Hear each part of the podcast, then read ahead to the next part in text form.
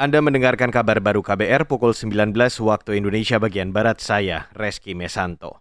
Saudara Menteri Luar Negeri Indonesia, Retno Marsudi meminta Rusia menghentikan peperangan di Ukraina. Hal itu ia ungkapkan saat bertemu dengan Menteri Luar Negeri Rusia, Sergei Lavrov, dalam sebuah pertemuan di Cina kemarin. Dalam pertemuannya, Retno menyampaikan pentingnya untuk segera menghentikan peperangan karena berdampak luar biasa kepada kemanusiaan dan ekonomi global. Kata Retno, Indonesia juga berharap agar negosiasi antara Rusia dan Ukraina mencapai hasil yang baik. Saat ini, Rusia dan Ukraina terus menggelar negosiasi. Setelah berdialog di Istanbul, Turki, kedua negara bakal melanjutkan diskusi secara virtual besok. Beralih ke berita selanjutnya, Saudara. Kementerian Perdagangan mengakui ada sejumlah penyebab harga daging sapi makin naik tak terkendali di pasaran. Direktur Jenderal Perdagangan Dalam Negeri Kemendak, Oke Nurwan menyebut, Fluktuasi harga daging sapi dipicu nihilnya stok cadangan daging sapi bulog awal tahun ini.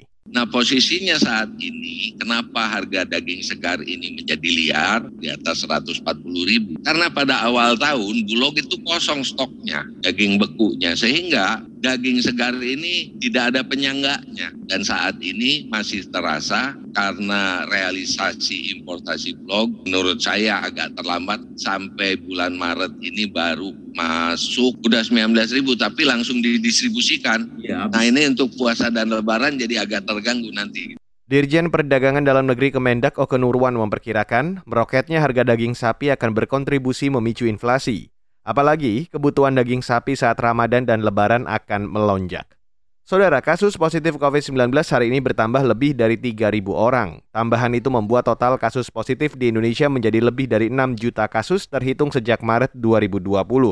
Selain kasus positif, pasien sembuh bertambah 7.800-an orang dan 80-an pasien meninggal per hari ini. Sementara itu kasus aktif per hari ini mencapai lebih dari 100.000 orang, berkurang 4 ribuan orang dari hari sebelumnya. Dan saudara, demikian kabar baru saya Reski Mesanto.